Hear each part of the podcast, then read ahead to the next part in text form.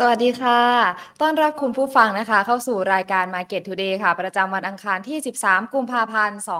2567 นะคะ ทั้งทาง Money and Banking Podcast Money and Banking Channel นะคะ วันนี้เช่นเคยค่ะ อยู่กับปังปอนค่ะ จะพาคุณผู้ชมแล้วก็คุณผู้ฟังนะคะ ไปติดตามสถานการณ์ข่าวสารการเงินการลงทุน แล้วก็ตลาดหุ้นเช่นเคยนะคะ วันนี้มีเรื่องที่น่าสนใจนิดหน่อยมาเล่าให้สู่กันฟังนะคะ ก็คือสำหรับสาวกบิตคอยน์เนาะที่ตามกันมานะคะ เมื่อคืนนี้มีการพุ่งขึ้นอย่างต่อเนื่องเลยนะคะทะลุที่ 50,000 ดอลลาร์แล้วนะคะ หรือว่าราวๆ1ล้าน8แสนบาทค่ะ โดยในเวลาเที่ยงคืน 52 นาทีตามเวลาไทยนะคะบิตคอยน์ก็จะมีการพุ่งขึ้น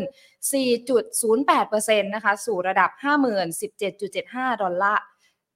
ดอลลาร์แล้วนะคะในการซื้อขายบนแพลตฟอร์ม Coinbase นะคะ ซึ่งถือว่าเป็นระดับสูงสุดนับตั้งแต่วันที่ 27 ธันวาคม 2564 หรือว่าราวๆ 2 ปีแล้วนะคะ ซึ่งทางขณะที่เม็ดเงินนะคะ ก็ยังไหลเข้าสู่กองทุนสปอร์ตบิตคอย ETF อย่างต่อเนื่องเช่นกันนะคะ นับตั้งแต่ที่สำนักงานคณะกรรมการกำกับหลักทรัพย์และตลาดหลักทรัพย์ ของสหรัฐนะคะ ให้การอนุมัติจัดตั้งกองทุนดังกล่าวเมื่อวันที่ 10 มกราคมที่ผ่านมานั่นเองค่ะ ซึ่งในทางด้านธนาคาร Standard Chartered นะคะ ก็เคยคาดการไว้นะคะว่าการอนุมัติ spot บีบิตคอยน์ ETF นี้นะคะ จะดึงดูดให้นักลงทุนสถาบันนะคะ เข้าสู่ตลาดคริปโตเคอเรนซีและทำให้มีเม็ดเงินราว 50,000 ถึง 1 แสนล้านดอลลาร์เลยนะคะ เข้าสู่บิตคอยน์ในปีนี้ค่ะ ซึ่งก็จะหนุนนะคะให้บิตคอยน์พุ่งแตะระดับ 2 แสนล้านดอลลาร์ ขอโทษค่ะ2แสนดอลลาร์นะคะ ภายในปี 2568 ด้วยค่ะ ใครที่เป็นสาวกบิตคอยน์นะคะ ก็ต้องคอยจับตาดูดีๆนะคะ ว่าจะเป็นไปอย่างที่คาดการไว้หรือเปล่านะคะ อะโอเค อัปเดตสถานการณ์ที่น่าสนใจไปแล้วเนาะวันนี้ก็มาอัปเดตภาพรวมหุ้นไทยช่วงเช้ากันบ้างค่ะ บรรยากาศการซื้อขายโดยรวมวันนี้นะคะ ก็เห็นสีเขียวยังเห็นสีเขียวอยู่นะคะ แต่ว่าแน่นอนว่าก็ยังไม่ถึง 1,400 จุดเนาะโดยช่วงเช้าวันนี้ค่ะ ปรับตัวเพิ่มขึ้น 6.17 จุดนะคะหรือว่า 0.44%ค่ะ แต่ที่ระดับ 1,395.47 จุดนะคะสำหรับมูลค่าการซื้อขายก็อยู่ที่ 17,518.64 ล้านบาทนะคะ เรามาดูทางฝั่ง 5 อันดับแรกกันบ้างค่ะ ได้แก่ JMT นะคะวันนี้ปรับตัวเพิ่มขึ้นนะคะ 8.81%ค่ะนำกลุ่ม JMart นะคะ รับงบ Q4 ปี 2566 นะคะ ทะยานถึง 10%เลยนะคะ มูลค่าการซื้อขายนะคะ อยู่ที่ 1,748 ล้านบาทค่ะ ต่อมานะคะ AOT ค่ะ ปรับตัวลดลง 2.68%นะคะ มูลค่าการซื้อขายอยู่ที่ 1,239 ล้านบาทค่ะ PTT ค่ะ ปรับตัวเพิ่มขึ้น 0.72%มูลค่าการซื้อขาย 569 ล้านบาทค่ะ KBank ค่ะ ปรับตัวเพิ่มขึ้น 0.41%ค่ะ มูลค่าการซื้อขายอยู่ที่ 544 ล้านบาทค่ะ และอันดับที่ 5 นะคะ CPO ค่ะ ปรับตัวเพิ่มขึ้น 0.47%ค่ะ มูลค่าการซื้อขายอยู่ที่ 380 ล้านบาทนะคะ นี่ก็ถือว่าเป็นภาพบรรยากาศของ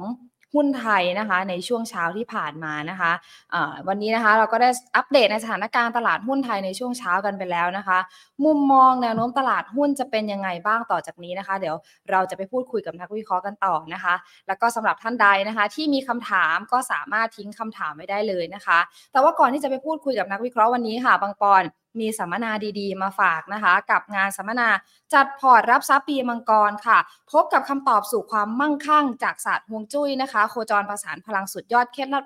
เคล็ดลับวิชาเสียนหุ้นนะคะ โดยวารสารการเงินธนาคารนะคะ ต้อนรับปีมังกรค่ะ จัดสัมมนานะคะ ในหัวข้อ จัดพอร์ตรับทรัพย์ปีมังกรนะคะ ซึ่งจะเกิดขึ้นนะคะในวันพฤหัสบดีที่ 22 กุมภาพันธ์ 2567 นี้นะคะ เวลา 14 นาฬิกาถึง 16.30 นาฬิกานะคะ ที่สยามพารากอน Next Tech ชั้น 4 นะคะซึ่งจะพาคุณผู้ชมแล้วก็คุณผู้ฟังนะคะ ไปพบกับคำตอบสู่ความมั่งคั่งจากศาสตร์ฮวงจุ้ยนะคะอ่าต้องบอกว่าใครที่สนใจนะคะสามารถ สแกน QR code ที่ขึ้นอยู่บนหน้าจอนี้ได้เลยนะคะ เราจะมาร่วมกันคว้าโอกาสทำกำไรค่ะ เสริมพอร์ตแกร่งนะคะ ในหัวข้อฮวงจุ้ยโลกยุคเก้านะคะ ธุรกิจ 5 ธาตุปีมังกรนะคะ จากวิทยากรนะคะ โดยโดยอาจารย์กฤษกรพรมชัยนะคะ คอลัมนิสต์เกร็ดฮวงจุ้ยจากวารสารการเงินธนาคารด้วยนั่นเองนะคะ แล้วก็หัวข้อค่ะ เทคนิคจัดพอร์ตรับทรัพย์ปีมังกรค่ะ วิทยากร 3 ท่านนะคะ น่าสนใจทั้งนั้นเลยค่ะ ท่านแรกนะคะ คุณนัทวัฒน์อ้นรัตน์นะคะ Senior Ex คูสตีฟนะคะ Vice President นะคะ บริษัทหลักทรัพย์ 4GS International ประเทศไทยจำกัดค่ะ และอีกท่านหนึ่งค่ะ คุณกรพัฒน์วรเชษนะคะ ผู้อำนวยการฝ่ายวิจัยและบริการการลงทุน บริษัทหลักทรัพย์กรุงศรีพัฒนสินจำกัดมหาชนค่ะ และท่านที่3นะคะคุณสรพลวีระเมธีกุลค่ะ หัวหน้าทีมกลยุทธ์การลงทุนบริษัทหลักทรัพย์กสิกรไทยจำกัดมหาชนค่ะ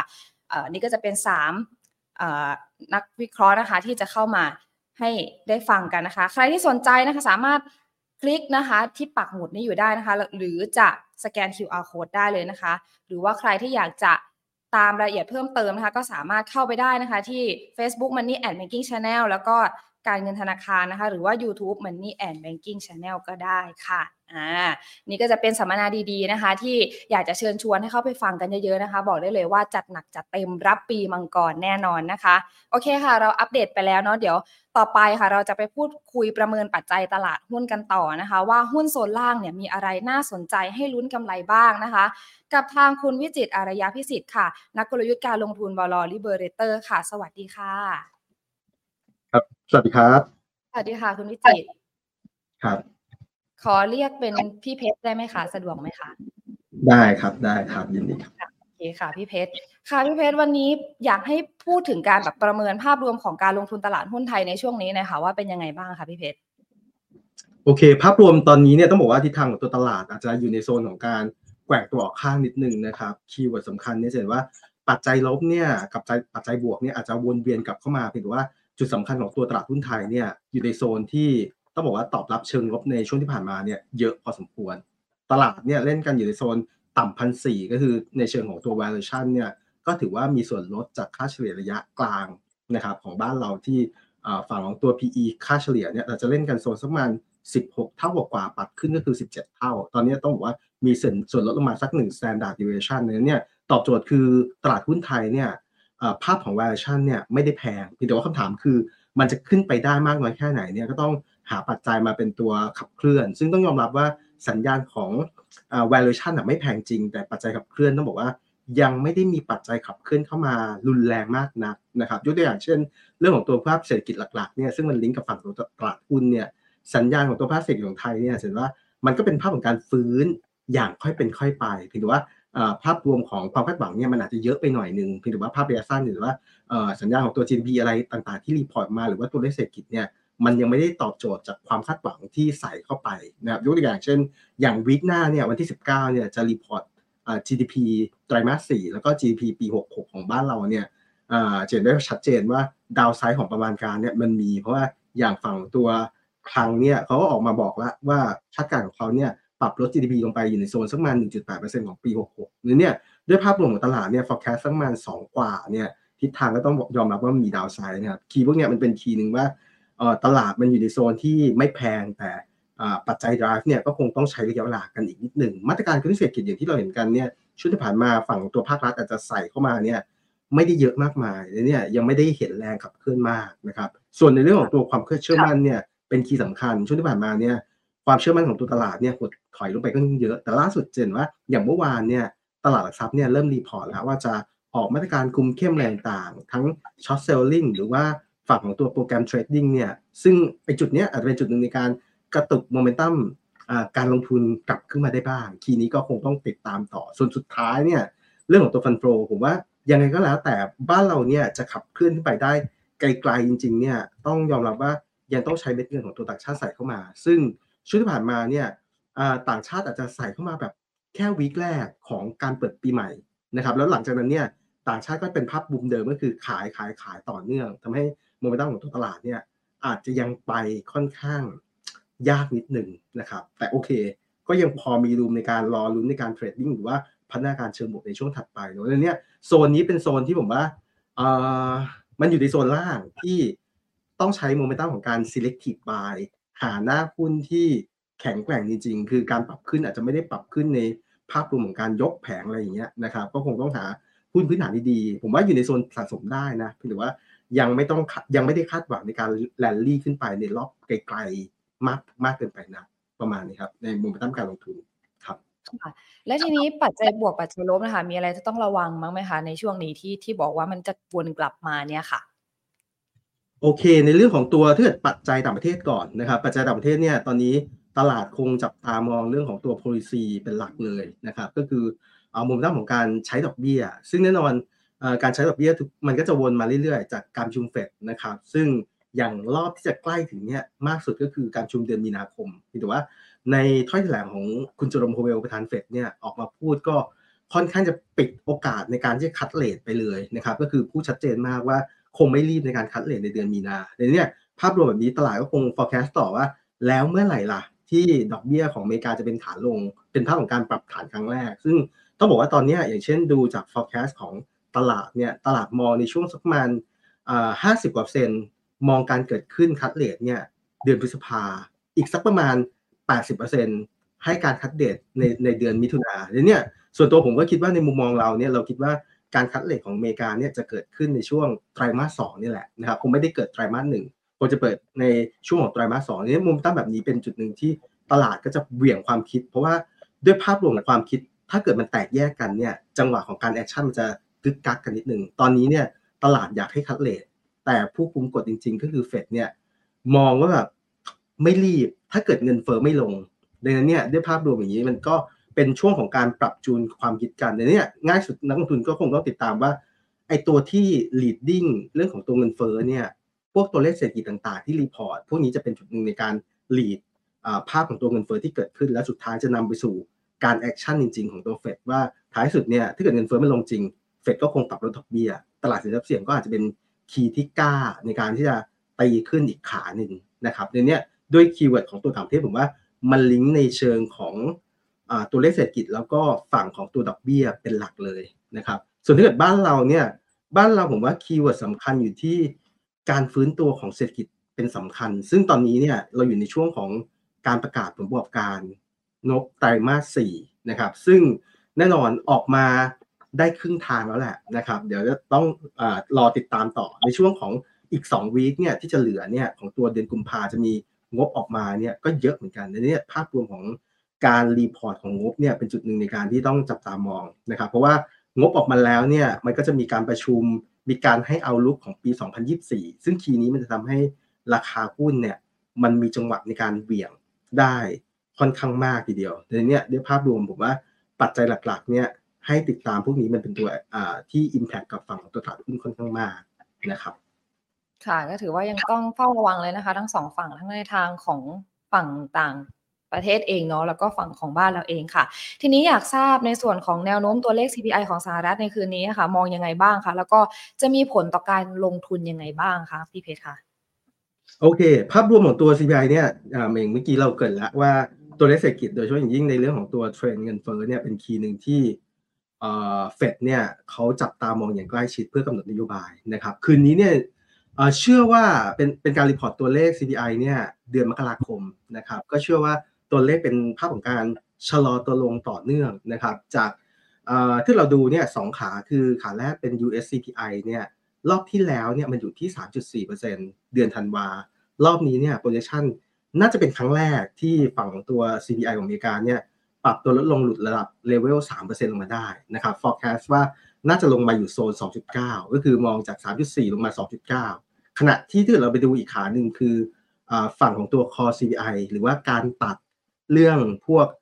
ราคาพลังงานแล้วก็ราคาเนื้อสัตว์ทิ้งไปเนี่ยเอาพวกเฉพาะราคาสินค้าราคาบริการจริงๆเนี่ยว่ามีจังหวะในการแผ่วลงไหมนะครับก็ต้องบอกว่ารอบเดือนธันวาที่ผ่านมาเนี่ย core CPI มันอยู่ที่ 3.9%นะครับรอบนี้เนี่ย forecast น่าจะ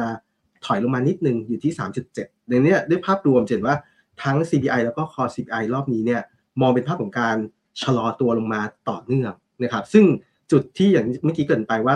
ข้อดีเนี่ยคือตลาดตอนนี้ต้องการคัดเลทจะให้เฟดคัดเลทต้องให้เงินเฟ้อเนี่ยปรับฐานลงมาดังนั้นเนี่ยถ้าตัวเลขมันออกมาอย่างคอออกมาสักประมาณ 3.7 หรือต่ำกว่านี้ถือว่าเป็นขาบวกต่อโมเมนตัมของตัวตลาดทุนนะครับ ก็เอาให้เกาะเกาะ forecast ของตลาด หรือต่ำกว่า forecast ของตลาดได้ยิ่งดีนะครับ จะเป็นบวกต่อตลาดทุนครับ ก็ลุ้นกันคืนนี้ครับ ก็ต้องลุ้นกันคืนนี้นะคะ อย่างที่พี่เพชรบอกนะคะ ทีนี้ค่ะพี่เพชรแล้วแนวโน้มค่าเงินบาทอ่อนค่าหนักมากค่ะ จะมีผลต่อฟันโฟต่างชาติยังไงบ้างค่ะ ก็เออผมว่ามันลิงก์กันหมดนะครับ คือโมเมนตัมช่วงที่ผ่านมาเนี่ย ฝั่งของตัวขั้นบาทเนี่ยอ่อนขึ้นมานะครับ แล้วก็กระตุกให้อย่างที่เมื่อกี้เกิดไปคือเม็ดเงินต่างชาติเนี่ยไหลออกจากฝั่งของตัวตลาดหุ้น แล้วก็ตลาดบอลด้วยพันธบัตรเนี่ยจริงๆ ปีนี้ของบ้านเราเนี่ยทิ้งสองขาเลย ขายทั้งบอลขายทั้งหุ้นออกไปในเชิงของตัวต่างชาตินะครับดังนี้ภาพระยะสั้นถ้าสมมติว่าบาทมันอ่อนไปเรื่อยนะครับ แล้วก็ทะลุ 36เนี่ยอันนี้คงไม่ดีแน่นะครับถือว่าในภาพระยะสั้นจะเห็นว่าทิศทางของบาทเนี่ยก็เริ่มมีจังหวะในการเบรกบ้างอ่าลดลดความร้อนแรงมาบ้างนะครับ ก็มีจังหวะในการอย่างอย่างวันนี้สัญญาณของตัวบาทเนี่ยเริ่ม reverse กลับก็คือมีจังหวะของการแข็งค่าอย่างปิดภาคเช้าเนี่ยบาทกลับมาอยู่ในโซนสักประมาณ 35.7 หลังจากที่เมื่อวานเนี่ยขึ้นไปจ่อๆใกล้ๆ36 แล้วนะครับ วันนี้มีเทรนด์ของตัวการแข็งค่าระยะสั้นเข้ามาบ้าง อันนี้ก็ถือว่าเป็นจุดหนึ่งที่เป็นเป็นรักษาฐานของตัวโมเมนตัมเรา แล้วก็ทำให้บ้านเราเนี่ยพยายามที่จะยื้อในโซนพันสี่ขึ้นมานะครับใกล้ๆพันสี่ทีนี้ถ้าเกิดโมเมนตัมถ้าเกิดไม่ไม่บาทไม่เบรกผ่าน 36เนี่ยผมว่าโมเมนตัมของอ่า SET Index เนี่ยในการขึ้นปะทะพันสี่หรือว่าทะลุพันสี่เนี่ยก็เป็นจุดหนึ่งที่ได้ลุ้นนะครับในโซนนี้ ซึ่ง ถ้าเกิดเราถอยไปอีกนิดนึงเรื่องของตัวบาทอ่อนเนี่ยแน่นอนบ้านเราเนี่ยมันเป็นค่าเงินกับฝั่งของตัวดอลลาร์นะครับแสดงว่าบาทอ่อนทิศทางของส่วนกลับก็คือดอลลาร์แข็งค่านะครับซึ่งชัดเจนช่วงที่ผ่านมามเมนตัมของตัวดอลลาร์แข็งค่ามันก็มีปัจจัยที่ใส่เข้าไปคือคือลิงก์กลับไปเรื่องเดิม คือเรื่องของตัวดอกเบี้ยนะครับอย่างที่เราเห็นกันเนี่ยเฟดบอกว่าไม่รีบขึ้นเลทอะไม่ไม่รีบคัดเลทนะครับเดือนเนี่ยด้วยภาพรวมของการไม่คัดเลทเนี่ยจุดนี้ก็เป็นจุดหนึ่งในการที่ทำให้ ฝั่งตัวดอลลาร์เนี่ยมันแข็งค่าขึ้นเดือนเนี่ยถ้าเกิดเราถอยสมการกลับไปเรื่อยๆ ถ้าคืนนี้ทิศทางของสัญญาณของเงินเฟ้อเนี่ยอยู่ในเกณฑ์ที่ชะลอลงมาเรื่อยๆ โอเค ตลาดก็จะใจชื้น แล้วก็มองในเชิงของตัวคัดเลทนะครับ ซึ่งดอลลาร์ก็อาจจะแผ่วๆบ้าง ในส่วนกับการบาทก็จะวิ่งกลับมาแข็งค่า ซึ่งจุดนี้ก็จะเป็นจุดหนึ่งที่ดีต่อการเบรกของตัวตลาดหุ้นบ้านเราขึ้นไปในช่วงระยะสั้นนะครับ ประมาณนี้ครับ ค่ะยังไงก็ถือว่ายังจะต้องให้ติดตามคืนนี้อยู่เนาะว่าจะต้องเป็นยังไงนะคะเพราะถ้าเงินเฟ้อชะลอลงก็อาจจะทำให้พอใจชื้นได้ใช่ไหมคะพี่เพชรค่ะครับมีกันหมดครับค่ะและอย่างเมื่อกี้ค่ะที่พูดถึงตัวผลประกอบการนะคะเลยอยากจะอยากจะถามว่าโค้งสุดท้ายกับการประกาศผลประกอบการบริษัทจดทะเบียนนะคะอยากถามว่าพี่เพชรมองยังไงบ้างว่า ภาพรวมมันจะแย่หรือว่ามันดีกว่าที่คาดการไว้บ้างไหมคะ เท่าที่จริงๆรอบรอบนี้เนี่ยเปิดตัวมาไม่ค่อยดี คือเปิดตัวที่กลุ่มแบงก์กำไรเนี่ยมิสกับที่ตลาดคาดไว้ประมาณสัก7%นะครับก็เป็นภาพของการถอยลงมาเห็นว่าแบงก์หลังจากประกาศเนี่ยส่วนใหญ่แล้วเนี่ยปรับตัวลดลงหมด ยกเว้นแค่แบงก์ที่กำไรดีกว่าคาดยกตัวอย่างเช่นก็คือฐานไทยนะครับ TTB เนี่ยกำไรดีกว่าคาดแล้วก็เบรกอัดขึ้นมานะครับส่วนส่วนชาวบ้าน ชาวบ้านนี่คือโดนปรับประมาณการลงแล้วก็ทิ้งลงมาอยู่ในโซนกองกองโซนล่าง ซึ่งตอนนี้ต้องบอกว่าทิศทางของตัวตัวให้หลังออกมาเนี่ยที่ report หลังๆเนี่ยผมว่าสัญญาณอยู่ในเกณฑ์ที่มีเริ่มมีทรายของหุ้นใหญ่ที่ดีกว่าคาดนะครับออกมาในช่วงหลังสวนกับฝั่งของตัวแบงค์เลยจะเห็นว่ามูลค่าของตลาดในภาพระยะสั้นเนี่ยมันยืนอย่างแนวรับสำคัญระยะสั้น 1380 เนี่ยดึงขึ้นมาก็พอที่จะยืนอยู่ แล้วก็พยายามที่จะปะทะพันสี่เนี่ยช่วงที่เหลือเนี่ยเอากลุ่มหลักๆนะครับ กลุ่มหลักๆ อย่างเช่น กลุ่มของ ฝั่ง Energy Energy เนี่ยออกมาตัว 2 ตัว week นี้เนี่ยจะ report หมดจนไปถึงตัวแม่เลยคือปตทนะครับเดี๋ยววันนี้เนี่ยวันนี้เดี๋ยวจะเห็นสัญญาณ TOP IRPC OR เนี่ยไล่เรียงออกจนไปถึงปตทในวันพฤหัสแต่เนี้ยภาพรวมแบบนี้เนี่ยต้องบอกว่ากลุ่มพลังงานเป็น sector ใหญ่ ตลาดไม่ได้คาดหวังเยอะ เพราะว่า quarter สี่เนี่ยจะเห็นว่าน้ำมันเป็นภาพของการปรับฐานลง ค่าการกลั่นปรับตัวลงเนี่ยงบแย่อยู่แล้วแหละนะครับแต่ตลาดเนี่ยเริ่มมองในเชิงกลับกันว่า พอมันแย่มากๆแล้วเนี่ยแล้วไตรมาสหน้า reverse ไหมตอนนี้จะเห็นว่าราคาน้ำมันเริ่มกระตุกกลับขึ้นมาเรื่อยๆนะครับเริ่มมีประเด็นพวกความกังวลตะวันออกกลางเนี่ยที่อิสราเอลแล้วก็ฮามาสเนี่ยไม่หยุดยิงกันในเนี่ยภาพรวมแบบนี้มันปะทุน้ำมันขึ้นมาอีกรอบหนึ่งหรือในเชิงของตัวค่าการกลั่นเนี่ยตอนนี้จะเห็นว่าทิศทางทรายของค่าการกลั่น พลิกฟื้นกลับมาสวยมาก แล้วก็ช่วงกลางปีเนี่ยแน่นอนเป็นช่วงฤดูกาลในการขับรถ driving season ของอเมริกาอะไรเนี่ยภาพของความต้องการมันจะกลับมาอีกรอบหนึ่งตอบโจทย์คือณจุดเนี้ยหุ้นใหญ่มันเริ่มมีทรายของการที่ออกมาดีกว่าคาด เริ่มเป็นตัวช่วย ดังนั้นเนี่ยผมว่าอย่างหุ้นใหญ่ ๆ อย่างพลังงานเนี่ยที่ตอนนี้ตลาดไม่ได้คาดหวังเยอะงบ quarter สี่ท้ายสุดเนี่ยถ้าเกิดมันไม่ได้แย่มากอย่างที่คาด แล้วก็ มองด้วยโมเมนตัมของ quarter หนึ่งที่เริ่มเห็น indicator เนี่ยมันพลิกฟื้นแล้วจุดนี้อาจจะเป็นจุดหนึ่งในการเข้ามาช่วยโมเมนตัมของตัวตลาดได้นะครับ ในช่วงถัดไป ก็ได้ลุ้นครับ ผมว่าสัญญาณของตัวช่วงหลังเนี่ยได้ลุ้นขึ้นครับ ค่ะ ใครที่ดูหุ้นในส่วนของพลังงานไว้อาจจะพอได้ลุ้นนะคะ อย่างที่พี่เพชรบอก ทีนี้ค่ะ ก่อนหน้านี้พี่เพชรก็พูดไปในส่วนของที่ทางก.ล.ต.เองนะคะ ได้ออกมามีมาตรการควบคุมเช่น short selling ขึ้นเนี้ยค่ะ รายละเอียดที่ออกมาเนี่ย สำหรับพี่เพชรเองมีมุมมองว่าพอจะช่วยนักลงทุนได้บ้างไหมคะ ทั้งสี่ข้อที่เขาได้ออกมาเนี่ยค่ะอ่าต้องบอกว่าเมื่อวานที่ report มาเนี่ย อย่างแรกเลยนะ คือยังไม่ต้องวิเคราะห์อะไรมาก คืออย่างน้อยเนี่ย ผมว่าภาครัฐก็เริ่มที่จะ action มากขึ้น มีจังหวะในการจ้างผู้เชี่ยวชาญอะไรต่างๆมาเข้ามาศึกษา แล้วก็เริ่มที่จะมีความเคลื่อนไหวออกมาบ้างนะที่ ประเด็นเนี่ยมันเริ่มเย้วๆกันมาเนี่ยในช่วงปลายปีแล้วนะครับ ช่วงธันวาเนี่ยเป็นซีรีส์ค่อนข้างหนักเลยทีเดียวนะครับ แล้วก็หายไปเลยทั้งเดือนมกราแล้วเริ่มที่จะมีมีจังหวะการกระตุ้นกลับขึ้นมา เรื่องมีการรีพอร์ตว่าเอ้ยจะคุมเข้มมาตรการขึ้นมาสี่หัวข้ออะไรต่างๆเนี่ยในช่วงสมัยกลางเดือนกุมภาก็กลายว่าโอเค หลังจากที่มันหายไปเดือนหนึ่งเนี่ยสัญญาของตัวตลาดก็เคว้งๆนะครับ พอเริ่มกลับมาต้องตอบโจทย์ว่า มีเนี่ยก็เป็นสายที่ดีขึ้นแล้วแหละ เพราะว่าต้องยอมรับว่าช่วงที่ผ่านมาเนี่ย ปัญหาของความเชื่อมั่นของตลาดเนี่ยมันสำคัญมากพอตลาดหมดความเชื่อมั่นเนี่ยคนไม่ลงทุนทุกอย่างจบหมดเนี่ย แล้วเราจะเห็นว่าช่วงหลังมี program trading เข้ามาเนี่ย volume การซื้อขาย program trading เทียบกับคนซื้อขายปกติเนี่ย บางวันเกินครึ่งหนึ่งเป็น program trading ค่าเฉลี่ยจะอยู่สักประมาณ 40 กว่าเปอร์เซ็นต์ คนเนี่ย 60 กว่า 60คนสักประมาณ 50 กว่า แล้วก็ ฝั่งตัว program trading เนี่ยประมาณ 40 กว่า มันจะเล่นอย่างเงี้ยนะครับในเนี้ยด้วยภาพรวมก็ต้องบอกว่าปัญหาช่วงที่ผ่านมาเรื่องของตัว program trading ก็เป็นจุดหนึ่งที่เป็นปัญหา หรือเรื่องของตัว short sell naked short พวกเนี้ยต้องยอมรับว่ามันเป็นปัญหาที่ทำให้ทิศทางของตลาดเนี่ยมันเล่นค่อนข้างยากพอสมควรทีนี้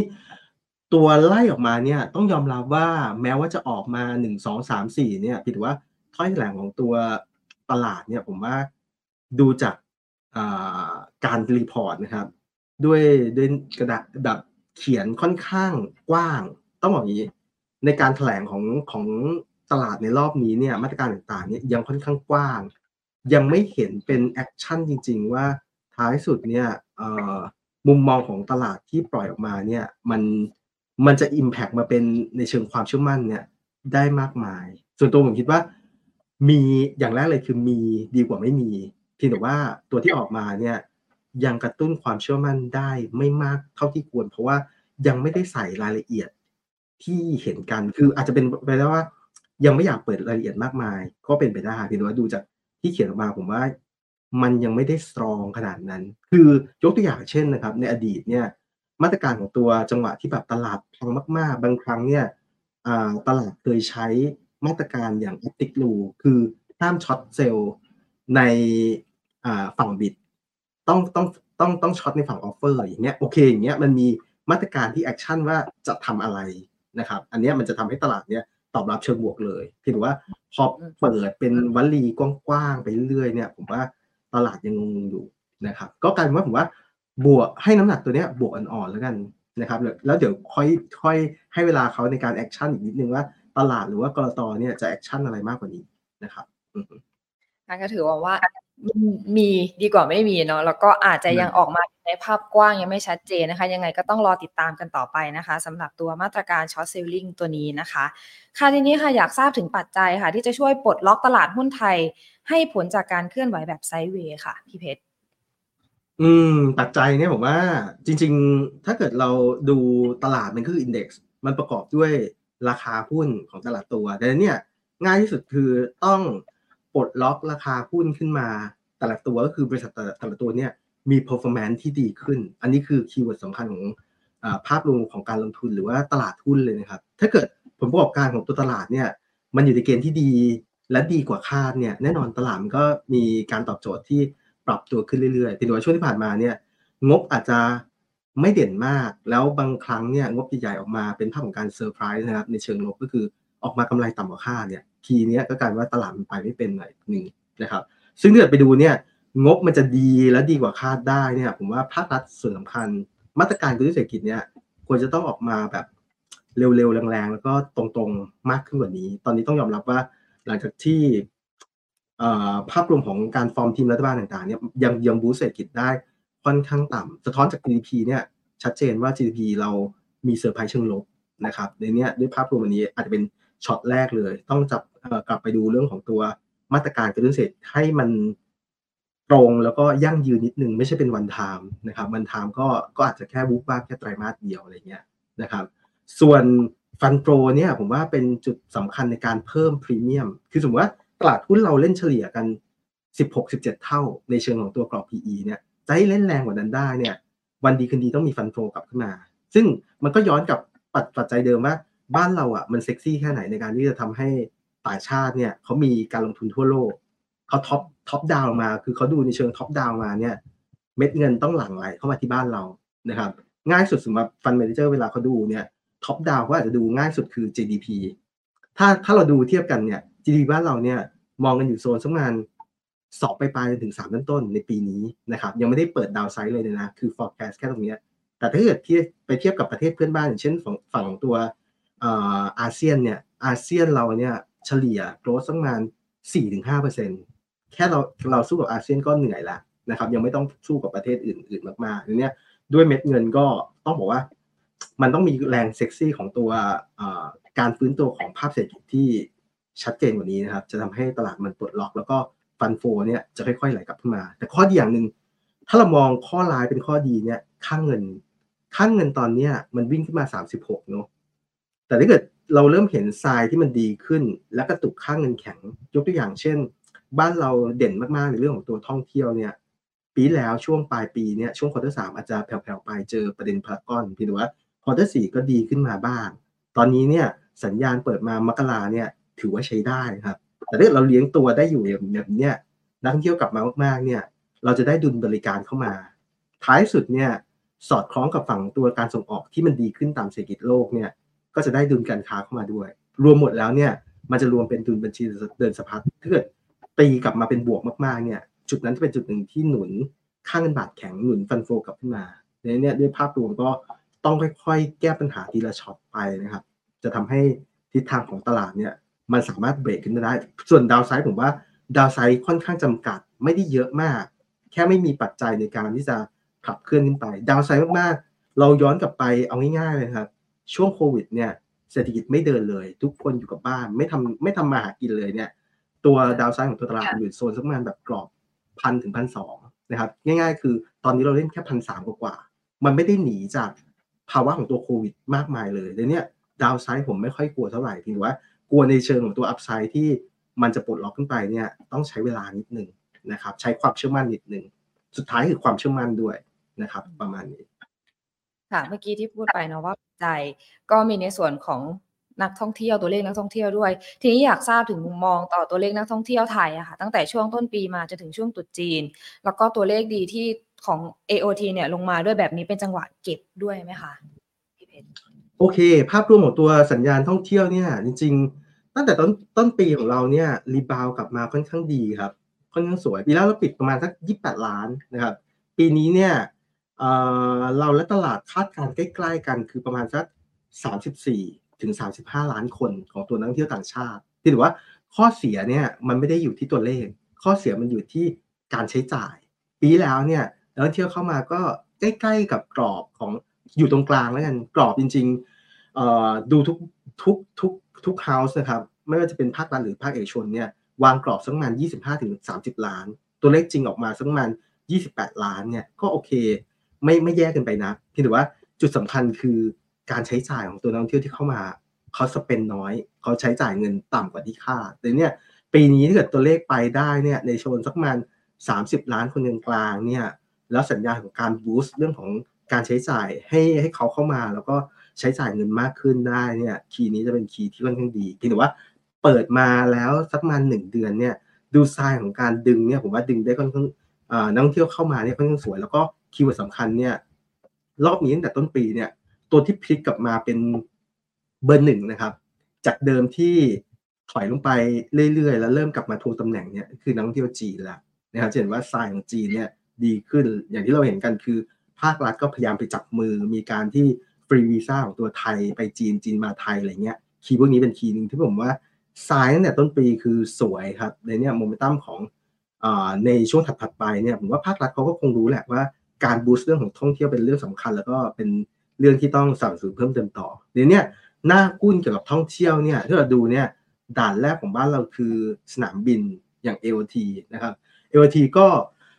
จุดหลักของวันนี้จะเห็นว่า ภาวะของตัวการเล่นของ ALT วันนี้แปลกกว่า แปลกกว่าหุ้นอื่น ๆ ไปเล็กน้อย หุ้นอื่น ๆ วันนี้ส่วนใหญ่เนี่ยหุ้นใหญ่อยู่ในแดนค่อนข้างบวกนะครับเพียงแต่ว่า ALT เนี่ยเปิดสวนลงมา มีหุ้นใหญ่ไม่กี่ตัวที่เปิดเปิดลงนะครับ แล้วก็ทิ้งตัวลงมา เพราะว่าเมื่อวาน ALT รีพอร์ตกำไรเนี่ยอาจจะต่ำกว่าที่นักวิเคราะห์ แล้วก็ตลาดเนี่ยคาดการณ์ก็เลยวันนี้โดน sentiment เชิงลบใส่เข้าไปหน่อยหนึ่งในเรื่องของตัวงบนะครับเพียงแต่ว่าจังหวะย่อมามากๆผมว่า ตั้งรับได้นะ สัญญาณของตัว AOT เนี่ยเหมือนกับทำจุดสูงอ่าต่ำสุดไปแล้ว bottom แต่ประมาณสัก 60 บาทบวกลบเดี๋ยวนี้การการย่อมาขานี้ผมว่า 60 ต้นๆ เป็นจุดหนึ่งในการตั้งรับได้ กรอบตอนนี้ถ้าเกิดดูสัญญาณของตัวแนวรับของตัว ALT ก็จะอยู่โซนสักประมาณ 62 บาทนะครับเป็นเป็นแนวรับแรกของตัว ALT นะครับก็ก็เป็นด่านแรกที่นักท่องเที่ยวเข้ามาเนี่ยจะเป็นตัวเลขเชิงบวก ล้อไปกับฝั่งของตัวนักท่องเที่ยวเลยนะครับถือว่า ตอนนี้ LT ก็อยู่ในเฟสของการลงทุนบ้างในนี้เนี่ยมันก็อาจจะมีจังหวะในการเรื่องของค่าใช้จ่ายใส่เข้ามาบ้างคือว่า long term อะผมว่าอย่างไรก็แล้วแต่ AOT ถือว่าเป็นหน้าหุ้นที่เรียกว่า monopoly ค่อนข้างผูกขาดมากนะครับ ก็ย่อมา 60 ต้นต้นซื้อได้ ส่วนถ้าเกิดเรา shift ไปดูกลุ่มต่อมากลุ่มโรงแรมบ้างดีกว่า ถ้าเกิดในเรื่องของท่องเที่ยวกลุ่มโรงแรมเนี่ยสัญญาณงบ quarter สี่เนี่ยตัวที่น่าจะดีที่สุดเนี่ย คือฝั่งตัว MINT MINT report งบออกมาแล้วนะครับปรับตัวขึ้นใน Q1 Q เยียนเยียแล้วก็มินเนี่ยต้องบอกว่าสัญญาณของตัว valuation เนี่ยถือว่า trade ถูกที่สุดในกลุ่ม ก็จะเห็นว่ารอบนี้ตัวหน้าหุ้นแบอ่าหน้าหุ้นโรงแรม 3 ตัวที่ตลาดชอบเล่นกันเนี่ย MINT CENTEL เอราวัณเนี่ยมินจะเด่นที่สุดในภาพระยะสั้นนะครับขณะที่ถ้าเกิด story เนี่ยเอา story ที่เข้ามาเป็นภาพของการท่องเที่ยวไทยเนี่ยเอาจริงตัวที่มัน 3 ตัวเนี้ยตัวที่ มีเขาเรียกว่า correlation มากที่สุดคือเอราวัณนะครับ เพราะว่า CENTEL เนี่ยก็จะมีแบบพอชั่นอื่นต่างประเทศ เช่นฝั่งของตัวมัลดีฟส์ต่างๆ ตัวมินนี่ยิ่งเยอะเลย ครึ่งหนึ่งเป็นต่างประเทศเลย ในกลุ่มของตัวโรงแรมทางด้านแถบยุโรปอังกฤษนะครับ ขณะที่เอราวัณเนี่ยโอเคอาจจะมี budget hotel อยู่ในต่างต่างประเทศบ้างเพียงแต่ว่าพอชั่นหลักส่วนใหญ่ของเอราวัณเนี่ยมันคืออยู่ในประเทศดังนั้นเนี่ยถ้าจะเล่นโมเมนตัมของลิงก์กับเศรษฐกิจฝั่งของตัวท่องเที่ยวปีนี้นะครับ เอราวัณก็เป็นตัวหนึ่งที่แอบน่าจับตามอง เพียงแต่ว่าระยะสั้นเนี่ยราคาหุ้นจะเห็นว่ามันเริ่มซึมลง เพราะอะไร เพราะเป็นอมข่าวร้ายอยู่โมเมนตัมของตัว quarter สี่ของเอราวัณเนี่ยจะเป็นภาพของการ report ที่ไม่ได้เด่นนะนะครับ เพราะว่าฝั่งตัวค่าใช้จ่ายที่โรงแรมนะครับที่ญี่ปุ่นเนี่ยยังมีจังหวะในการใส่เข้ามานะครับในเนี้ด้วย key นี้เนี่ยอาจจะทำให้ ราคาหุ้นมันก็รอตาม e a r n i n g ระยะสั้นเนาะเพียงแต่ว่าถ้าเกิดเราเล่น e a r n i n g ของปีนี้ผมเชื่อว่าทิศทางของตัวเอราวัณเนี่ยน่าจะค่อยๆกลับมาทีนี้มุกง่ายๆของตัวเอราวัณก็คือ ซื้อเมื่องบออกนะครับตอนนี้งบยังไม่ออกเนี่ยก็ให้ให้มันถอยๆลงมาก่อนนะครับพอมุมตั้งของตัวออกเรียบร้อยแล้วเนี่ยจังหวะนั้นเป็นภาพของการ reverse กลับเพื่อซื้อเอราวัณเล่นกับท่องเที่ยวไทยนะครับประมาณนี้ส่วนแถมสุดท้ายแล้วกัน ดึงในเรื่องของท่องเที่ยวเนี่ยอาจจะไปดูภาคบริการด้วยที่มันลิงก์กับท่องเที่ยว อาจจะเป็นตัว ทางด้านของธุรกิจทางด้านนวดสปาเนี่ยผมว่าไอ้ตัวเนี้ยอยู่ในเกณฑ์ที่ค่อนข้างดี ก็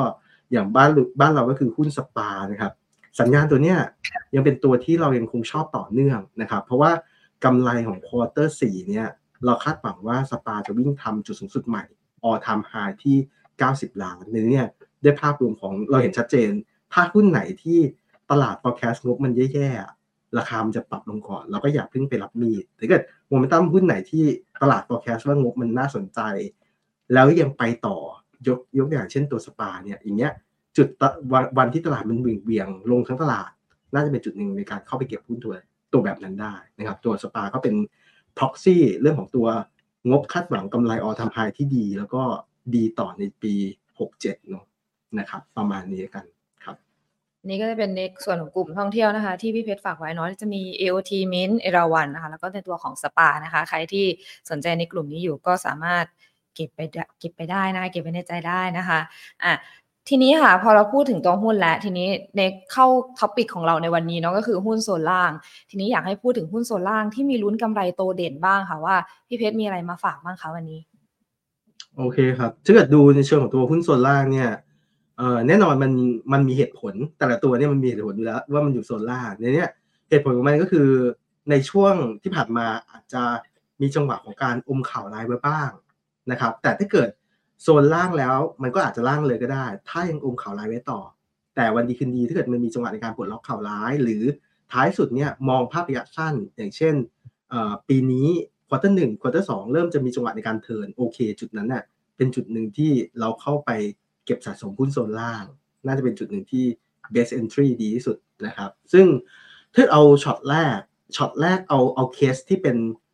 หุ้นโซนล่างที่อมเรื่องของตัวงบมา และท้ายสุดเนี่ยงบเริ่มปล่อยออกมาอยู่ในเกณฑ์ที่ดี และดีกว่าคาดเนี่ยแล้ว room ในช่วงถัดไปเนี่ยน่าจะฟื้นตัวต่อได้นะครับตัวแรกก็คือ JMT ครับ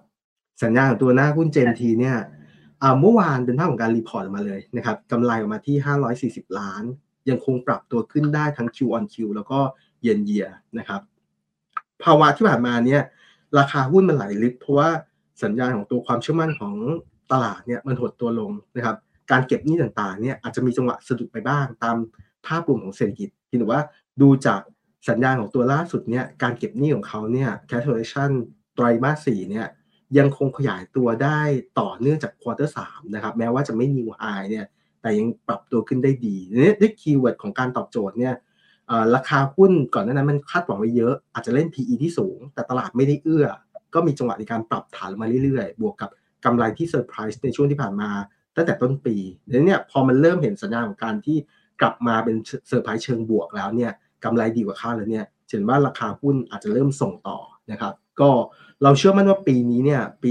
2567เนี่ย JMT เนี่ยจะมีสัญญาณของตัว กำไรเนี่ย growth ต่อเนื่องได้นะครับอีกสักประมาณ20%นะครับก็จุดนี้อาจเป็นจุดที่ดีที่ผมว่ามันผ่านจุดที่แย่ๆไปแล้ว เพราะว่าราคาหุ้นที่ตอบโจทย์ลงมาเนี่ยมันทำให้ในเชิงของตัว PE ของเขาเนี่ยปัจจุบันเทรดกันอยู่สักประมาณ 13 เท่ากว่าๆเท่านั้นเอง ในอดีตเนี่ย GMT ยอมรับในการเทรดเนี่ยที่ประมาณสัก 40 เท่า ตอนเนี้ยปรับฐานมาเยอะ valuation ลงมาค่อนข้างลึกเนี่ยแต่กำไรอะจริงๆเขายังเดินหน้า ทำจุดสูงสุดใหม่อยู่นะครับในนี้ด้วยภาพรวมแบบนี้ก็น่าจะเป็นจุดหนึ่งในการค่อยๆ สะสมได้สำหรับตัว GMT นะครับวันนี้เห็นว่า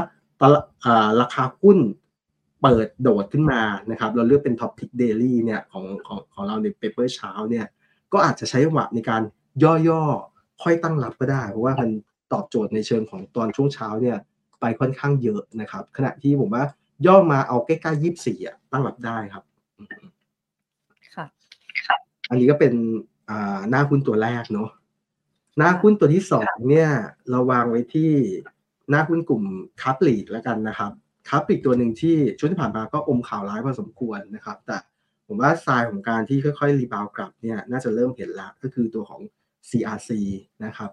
สัญญาณตัว CRC เนี่ยก็เซ็นทรัลเนาะภาพรวมในช่วงที่ผ่านมาเนี่ยเราจะเห็นหน้าข่าวตัว CRC ก็ทั้งเยอะว่า ภาวะของการลงทุนในต่างประเทศเนี่ยอาจจะมีจังหวะในการที่ partner เขากึกกักไปบ้างนะครับยกตัวอย่างเช่น ฝั่งของหน้าข่าวตัว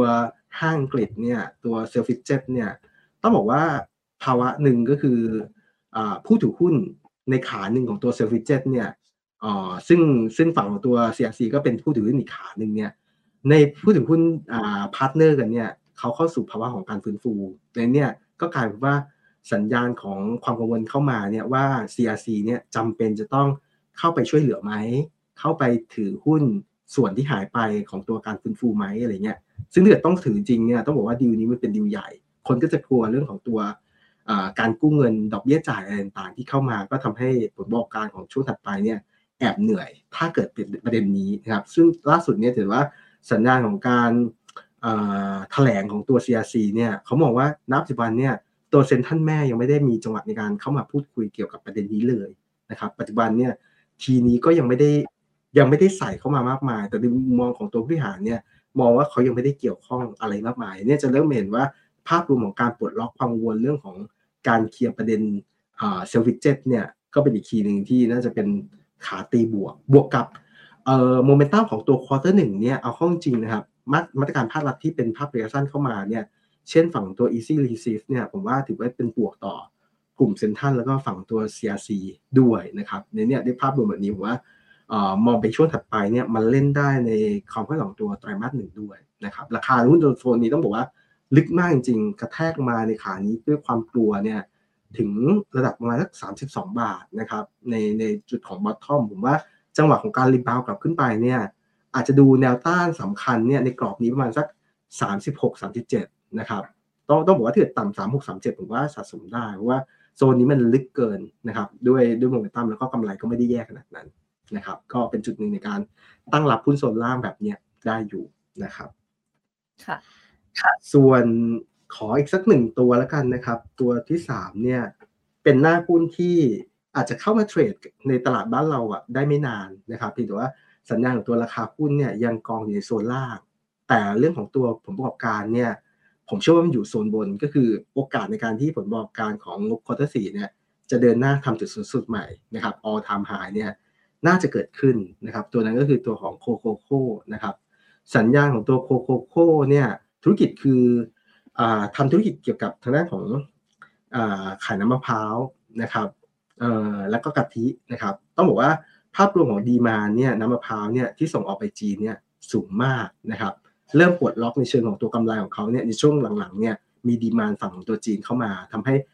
ภาพรวมของตัวกำไรของเขาเนี่ยมันมีจังหวะในการที่ลุ้นมากขึ้นเรื่อยๆ แล้วก็อย่างที่เราเห็นกันเนี่ยการ report ของตัวของเขากับตลาดเนี่ยก็คือพยายามที่จะ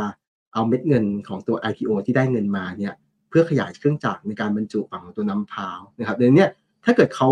เพิ่มกำลังผลิตไปเรื่อยๆเนี่ยมันแสดงว่า ต้องมีดีมานนะครับต้องมีคำสั่งซื้อมาเพื่อเขาจะได้วางแผนในการเพิ่ม ซึ่งปีนี้จะเห็นว่าทรายของการเพิ่มกำลังผลิตของเขาเนี่ยจะเดินหน้าอย่างต่อเนื่องนะครับกำไรสั้นๆควอเตอร์สี่ที่ยังไม่ประกาศเนี่ยผมเชื่อว่าน่าจะเป็นภาพของการทำจุดสูงสุดใหม่กลับขึ้นมาได้ แล้วก็ตัวนั้นจะเป็นจุดหนึ่งในการปลดล็อกนะครับตอนนี้จะเห็นว่าถ้าเกิดหน้าหุ้นอะไรที่กำไรออกมาดีมากๆ ดีกว่าคาดเนี่ยตลาดพอจังหวะที่ตลาดรับดูเนี่ยอาจจะเป็นภาพของการตีกลับขึ้นมาได้เลยนะครับส่วนนี้ ผมว่าอยู่ในฐานแล้วครับ ฐานของการตั้งรับประมาณสัก 8 บาทบวกลบ น่าเป็นจุดหนึ่งในการสะสมได้นะครับ ราคาหุ้นก็ PE ยังไม่แพงมากเกินไปนะครับ ประมาณนี้ครับค่ะนี่ก็จะเป็นหุ้น 3 ตัวนะคะ ที่เป็นหุ้นโซนล่างมีลุ้นกำไรโตแกร่งนะคะ ที่พี่เพชรได้ฝากไว้เนาะตัวแรกก็จะเป็น JMT นะคะ ที่มีสัญญาณค่อนข้างที่จะโตต่อเนื่องเนาะเพราะว่าในช่วงของหุ้นไทยช่วงเช้าเองเขาก็กลับมาโดดอันดับหนึ่งเลยนะคะ เนื่องจากก็ขานรับผลประกอบการใน quarter สี่ด้วยนะคะ ตัวที่2นะคะเป็นตัว CRC ในกลุ่มเซ็นทรัลนะคะ แล้วก็ตัวที่ 3 ก็คือ COCOCO นะคะ น้ำมะพร้าวกับกะทินั่นเองนะคะ นี่ก็จะเป็น 3 ตัวนะคะที่พี่เพชรฝากไว้ ทีนี้มาทางคำถามทางโซเชียลบ้างค่ะพี่เพชรอ่าเขาขอในมุมมองของ GPSC ค่ะอ่าโอเคที่ทางของ GPSC เนี่ยโมเมนตัมผมว่ามันจะดีขึ้นเรื่อยๆนะครับเพราะถ้าใครตามเรื่องของค่าไฟมาเรื่อยๆเพราะเป็นเรื่องใกล้ตัวเราอยู่แล้วนะครับ ล่าสุดเนี่ยค่าไฟในช่วงของสี่เดือนแรกนะครับมกราจนถึงเมษาเนี่ยสัญญาของตัวการปรับค่า FT เนี่ยปรับขึ้นนะครับอีกนิดนึงนะครับก็ทำให้ภาพรวมทุกอย่างเนี่ยของเทรนค่าไฟเนี่ยมันปลดล็อกเรียบร้อยนะครับผ่านจุดที่แย่ที่สุดแล้ว แล้วก็มูลตั้งในช่วงถัดไปเนี่ยมันก็จะทำให้ผลประกอบการของเขาเนี่ยในช่วงที่ผ่านมาที่ FT กดลงค่าไฟกดไว้นะครับ cap ค่าครองชีพอะไรต่างเนี่ยช่วงถัดไปมันจะค่อยๆปลดล็อกหรือเนี่ย เรื่องของตัวผลประกอบการของปีนี้เทียบกับปีแล้วเนี่ยผมว่าจะมีทรายที่ดีขึ้นเรื่อยๆปลดล็อกตั้งแต่ quarter หนึ่งเป็นต้นไปจุดที่ยากที่สุดเนี่ยคือ quarter สี่เนี่ยก็ผ่านพ้นไปแล้วนะครับในนี้ได้ key นี้ผมว่าน่าสนใจในการสะสมนะครับราคาหุ้นจริง ๆ มันเป็นข่าวการซึมขึ้นมาตั้งแต่เดือน 11 ปีแล้วแล้วนะครับดึงขึ้นมาก็อาจจะเยอะเหมือนกันจาก 40 มา 50พียงแต่ว่าดูจากอัพไซด์ของตัว GBC อะยังได้ไปต่อ แล้วก็ใน สตอรี่ถัดไปเนี่ยช่วงประมาณ 2 ปีถัดไปเนี่ยผมว่ากระแสของตัว EV จะมากขึ้นนะครับดังนั้นเนี่ยฝั่งของตัว HBC ก็เหมือนกับศึกษาในเรื่องของตัวแบตเตอรี่ในฝั่งของตัว EV ด้วย key นี้ก็อาจจะเป็น key นึงในการ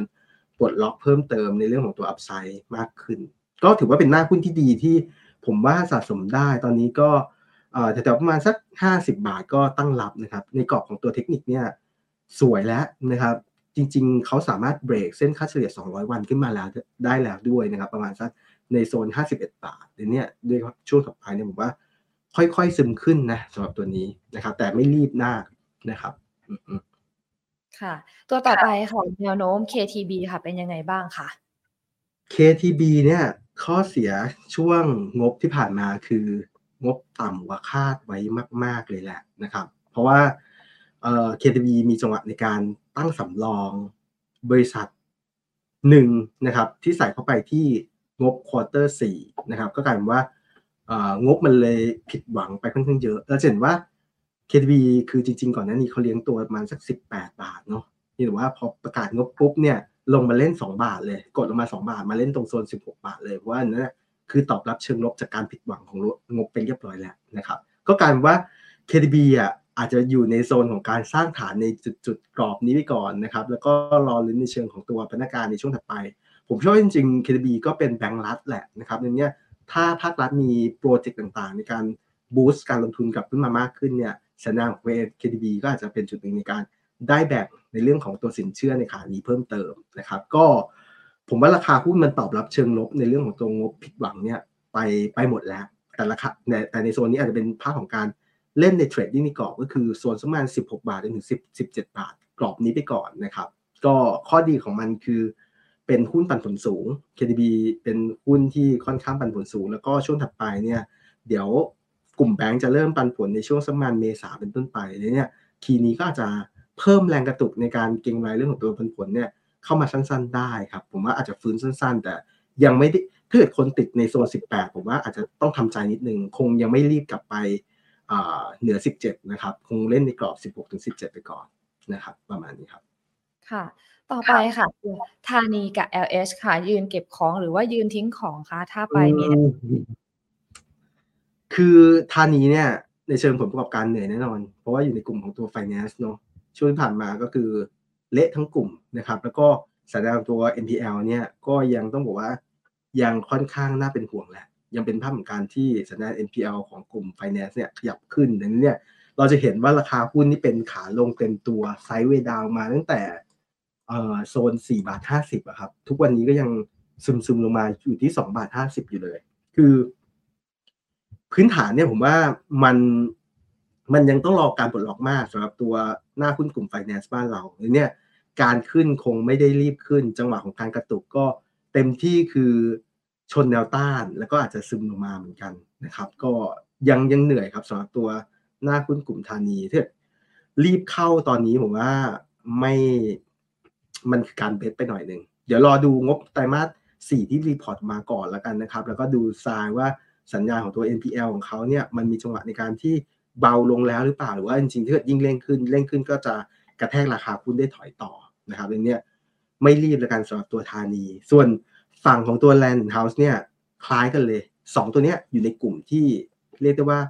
กลุ่ม underperform นะครับ กลุ่มของตัว property เนี่ยอย่างที่เราเห็นกันเนาะอำนาจในการซื้อ ผมว่ามันต่ำมากสำหรับตัวอสังหาริมทรัพย์นะครับเห็นว่าหน้าหุ้นกลุ่มอสังหาเนี่ยไม่ใช่แค่ Land House Land House นี่ถือว่าเป็นตัวแบบอสังหาตัวบนที่ค่อนข้างแบบแข็งแกร่งมากนะครับแต่จริงๆ ไปหมด แม้ว่าจะเป็น sector ของกลางบนที่ยังขายได้ก็ตามเนี่ย ก็ยังก็ยังแผ่วนะครับ แต่ถ้าเกิดยังดีกว่า sector ที่เป็นเจาะในกลุ่มกลางล่างนะครับกลางล่างยิ่งไม่มี demand ความต้องการการซื้อไม่มีกำลังซื้อแบงก์ก็ไม่ปล่อยนะครับแบงก์ปล่อยยากมากดังนั้นเนี่ยกลุ่ม sector อสังหายังเป็น sector ที่ผมว่ายังไม่ค่อยน่าสนใจ key อย่างเดียวเลยคือ อสังหาจ่ายปันผลสูง มันอาจจะมีจังหวะกิมมิคในการเล่นในโซนแถวๆนี้เล่นรับปันผลแค่นั้นเอง แต่ ด้วยภาพรวมของพื้นฐานของธุรกิจเนี่ย ผมว่ายอดการขายยอด presale ต่างๆ ยังไม่ค่อยกลับมาครับ อาจจะเป็นจุดหนึ่งที่แนวโน้มยังเป็นภาพของการ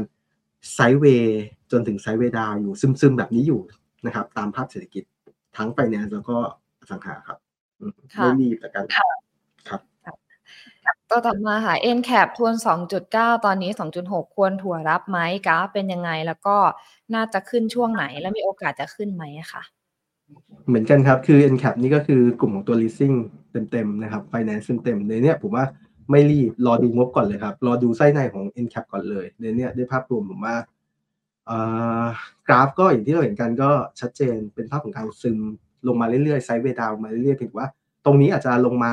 ลึกมากพอควรจาก อย่างที่เห็นกันเพื่อปี 2000 ต้นต้น2023เขายังเล่นกันอยู่โซนประมาณเกือบเกือบ10 บาทอยู่เลยอะ8บาท 9 บาท แต่ตอนเนี้เห ลือ 2 บาทแล้วนะครับ ก็ไหลาตามผลประกอบการที่ค่อนข้างเหนื่อยในกลุ่มนี้นะครับ โซนก็ยังเป็นเทรนด์ของขาลงอยู่ แล้วก็ตรงนี้อาจจะเป็นภาพของการแกว่งตัวข้างซึมๆบ้าง แล้วเดี๋ยวซึมรอผลประกอบการนะครับในนี้ก็ต้องบอกว่าไม่ไม่รีบเลยกันในโซนนี้นะครับ กรอบก็ระยะสั้นอาจจะแกว่งในโซนสักประมาณ2บาท50 จนถึง2บาท80 ไปก่อนนะครับรอลุ้นในการที่เบรก ซึ่งเบรกเลือกทางเนี่ยก็คงล้อกับผลประกอบการที่จะ report มา ซึ่งส่วนตัวผมคิดว่า ไม่น่าเด่นนะครับ กลุ่มของ finance อือฮึ